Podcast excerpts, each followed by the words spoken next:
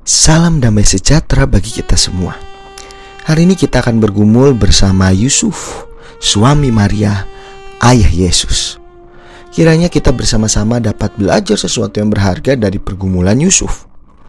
Saudaraku, dalam adat istiadat Yahudi sejak usia remaja, seorang gadis pada umumnya sudah dipertunangkan dengan calon suaminya jauh-jauh sebelum pernikahan. Pernikahan itu sendiri baru terjadi setelah keduanya siap membangun rumah tangga secara mandiri. Apakah pertunangan itu dapat dibatalkan? Ya, tentu saja. Ikatan pertunangan dapat dibatalkan dengan alasan-alasan tertentu. Salah satunya ialah bila calon istri didapati mengandung sebelum pernikahan. Menurut hukum adat itu, suami wajib membatalkan ikatan pertunangan tadi. Yusuf jelas ia mencintai Maria. Dia bisa membayangkan bagaimana nasib Maria kalau pertunangan itu ia batalkan. Di pihak lain tentu saja Yusuf tahu hukum-hukum yang mengikatnya sebagai orang Yahudi. Dalam kondisi inilah Yusuf bergumul luar biasa.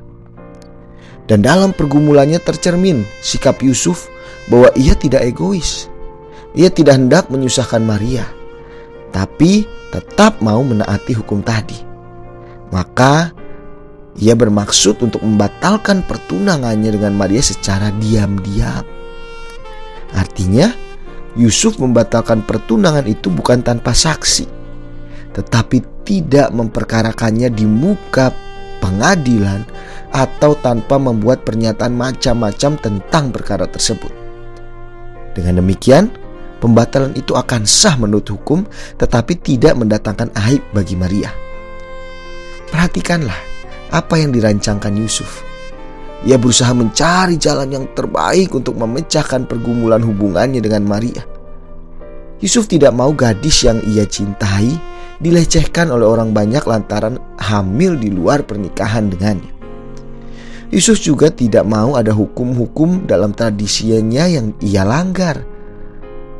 Itulah usaha optimal yang dapat dilakukan oleh Yusuf. Namun, apa yang terjadi sebelum niatnya dilaksanakan? Sesuatu yang luar biasa. Malaikat Tuhan datang menjumpai dan mengatakan kepada Yusuf, "Yusuf anak Daud, janganlah engkau takut mengambil Maria sebagai istrimu, sebab anak yang di dalam kandungannya adalah dari Roh Kudus." Saudaraku, dalam pergumulan dan dalam gelapnya jalan kehidupan setiap manusia, kita sering memohon kepada Tuhan untuk menerangi hati kita agar mampu melihat jalan yang dikehendaki Tuhan. Kita memohon terang kepada Tuhan untuk dapat melihat pilihan-pilihan kita dengan sebaik-baiknya. Akan tetapi, kita juga harus melihat kenyataan. Mungkin kita tidak akan pernah diberikan cahaya yang terang benderang. Mungkin bukan seperti Yusuf di tengah kegalauan segala pergumulan kita, segera hadir malaikat Tuhan yang menyatakan jalan yang harus diambil.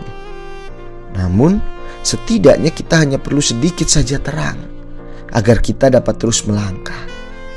Dan untuk itu, di sinilah iman kita berperan. Iman seperti Yusuf tidak hanya berpusat pada pementingan diri sendiri, keegoisan, melainkan iman yang mampu melihat rencana Tuhan buat banyak orang. Iman yang tidak ada niatan untuk menyakiti sesamanya. Sebisa mungkin memilih jalan yang terbaik yang tidak menyakiti siapa pun. Iman yang mengerjakan apa yang baik. Iman seperti ini hanya dapat terjadi jika hati dan pikiran kita mau sungguh-sungguh terbuka untuk diterangi oleh cahaya ilahi. The Lord bless you and keep you.